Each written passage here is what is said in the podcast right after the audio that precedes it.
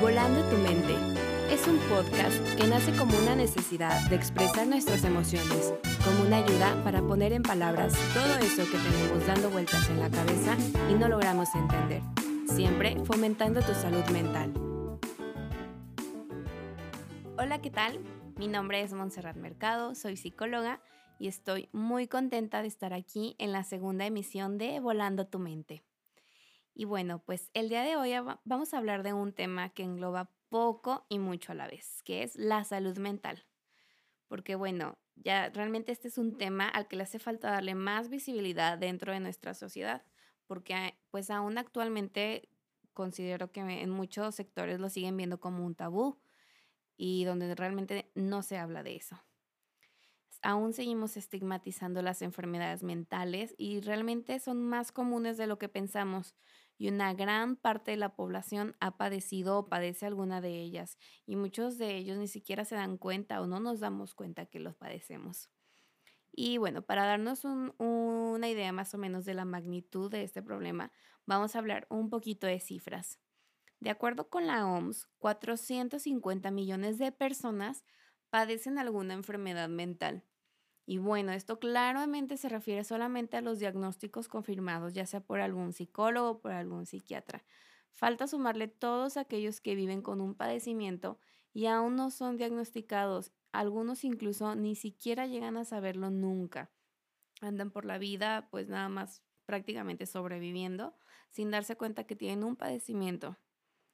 Y bueno, solo en México al menos 15 millones de personas padecen algún trastorno mental y la mayoría son jóvenes en edad productiva, ya sabes, entre 18 y 30, 35 años. Y las enfermedades más comunes son depresión, trastorno de ansiedad, trastorno por déficit de atención, autismo y trastornos de la conducta alimentaria, como pues yo creo que la mayoría conoce, anorexia, bulimia, entre muchos otros. Y realmente estas son cifras muy alarmantes y esto nos lleva a pensar que es muy probable que tú que me estás escuchando tengas en tu círculo más cercano algún familiar o amigo con algún padecimiento, con algún trastorno mental y tal vez tú, tú lo puedes ayudar un poco. Y bueno, en resumen, esto nos lleva a, a, visibilizar un poco esta magnitud del problema, llevándolo a la conclusión de que es un problema ya de salud pública como la diabetes, como los embarazos adolescentes, como el, este, el sobrepeso, como las enfermedades cardio, bueno, las relacionadas con el corazón. y esto merece que se le dé una importancia y que se hable sobre eso. Ahora vamos a hablar un poquito, vamos a intentar más bien definir lo que es la salud mental porque pues no solamente es, este, ay, pues yo me siento bien, este, no, no estoy triste nunca, entonces pues estoy bien mentalmente, porque engloba muchas más cosas.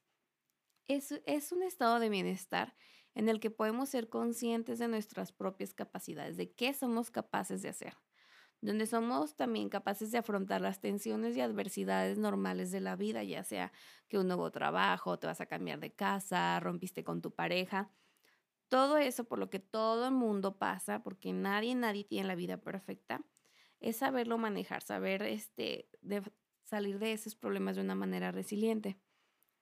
Y bueno, también se puede trabajar de una manera productiva y fructífera y así contribuir de manera activa y positiva en nuestra comunidad. Esto es lo que es la salud mental.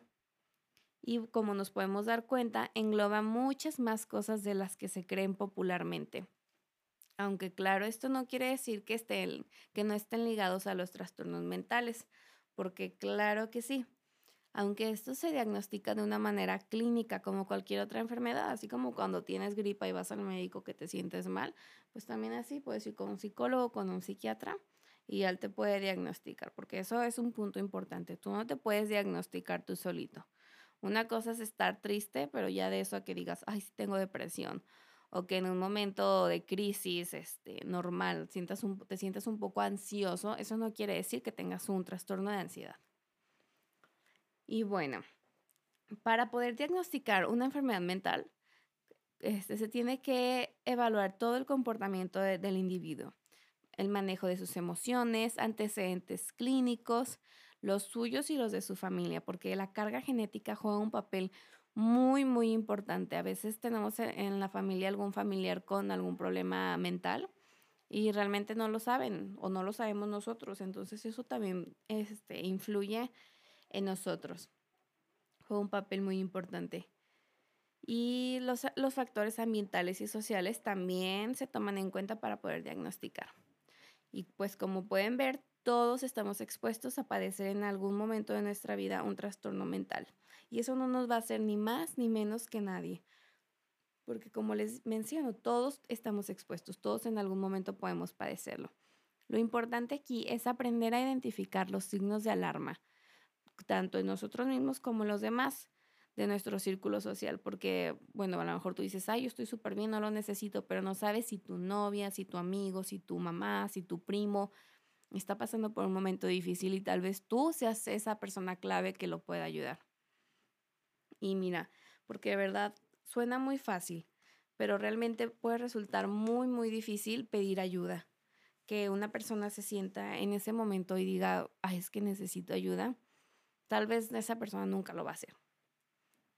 El saberte vulnerable, el darte cuenta de una situación que en ese momento te está sobrepasando, es, es, es de valientes. Déjame decirte que es de valientes admitirlo y poder externar todo el dolor que llevamos dentro para comenzar a soltar toda esa carga que traemos, que en el fondo sabemos que nos hace mal, porque al final sabes que traerá recompensas, nos volverá más fuertes, independientes, valientes, más empáticos. Es importante poder hablar de lo que nos está pasando. Y los beneficios superan por mucho a los problemas. De verdad, espero que esto se les quede muy, muy claro. Y bueno, pues como todo en esta vida es mejor prevenir. Así que ahora les voy a dar unos consejillos muy facilitos y rapiditos para poder cuidar de nuestra salud mental. Por ejemplo, algo súper sencillo y que pareciera como obvio y ay, eso qué, pero es muy importante tener muy buenos hábitos, porque de esta manera estamos mejorando nuestra salud en general, física, mental y social porque pues, si tú te sientes bien, o sea, si, o más bien, si, si tu cuerpo se siente enfermo, tu mente también se va a sentir enferma. Entonces tenemos que atender también todas esas necesidades físicas. También tenemos que mantenernos activos, ya saben, todo lo que nos dicen, ¿no? Que al menos 30 minutos de ejercicio al día. Y de verdad, con una caminata es más que suficiente. Nada más basta el sedentarismo y tenemos que empezar a oxigenar el cuerpo, el cerebro. Y ahora la contraparte del movimiento es el descanso, porque es una parte también muy, muy importante. El cuerpo es muy sabio y te indica cuándo y cuánto tiempo tiene que descansar. El descanso también es crucial. Y bueno, ahora también hablemos de la alimentación, porque una alimentación balanceada también es fundamental. Ya sabes, come frutas y verduras, hay que bajar a los carbohidratos y todo eso que no está mal, pero ya sabemos, todo en exceso es malo. Hacer vida social también es muy importante, mantenerte en contacto con otras personas, divertirse, comunicarse con alguien, el no sentirse solo, porque de verdad, créeme que no estás solo, siempre vas a tener a alguien, a veces ni siquiera te lo esperas, pero alguien cercano a ti que te puede escuchar.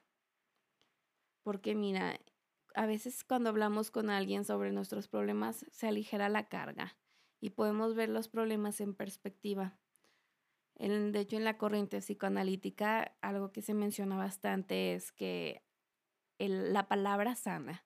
Entonces, pues de verdad es, es algo clave. Y otro punto a considerar también es aprender a gestionar nuestros pensamientos.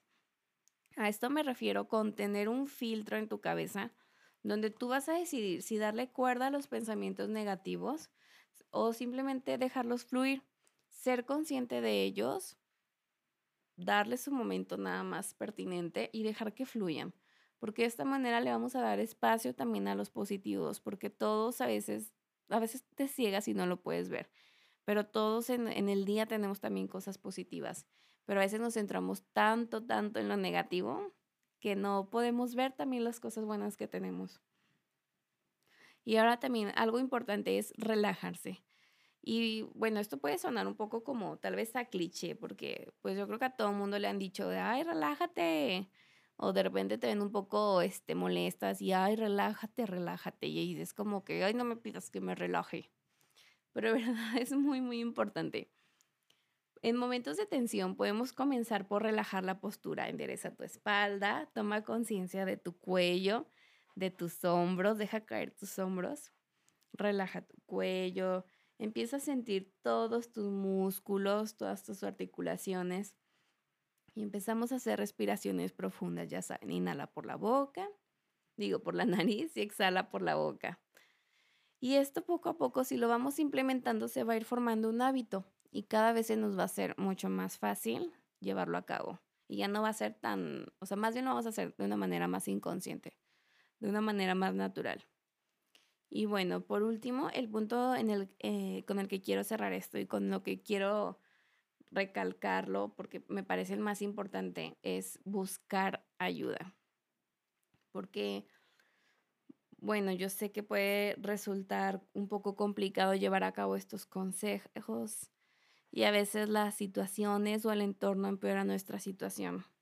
Podemos decir, bueno, es que yo estoy poniendo toda mi parte, pero pues es que en mi trabajo pues me exige demasiado y demasiadas tensiones o en mi casa no encuentro ese entendimiento, mi pareja no, o sea, en lugar de ayudarme me echa para atrás o puede haber mil, mil, mil situaciones diferentes, pero de verdad es importante buscar el apoyo necesario ya sea, si no lo puedes encontrar en quien tú pensabas, créeme que siempre va a haber alguien dispuesto a escucharte.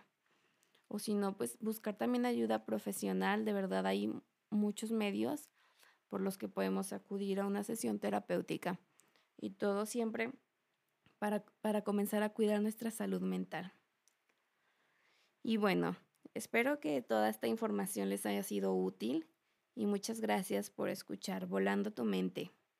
Soy Montserrat Mercado y nos vemos en una próxima emisión.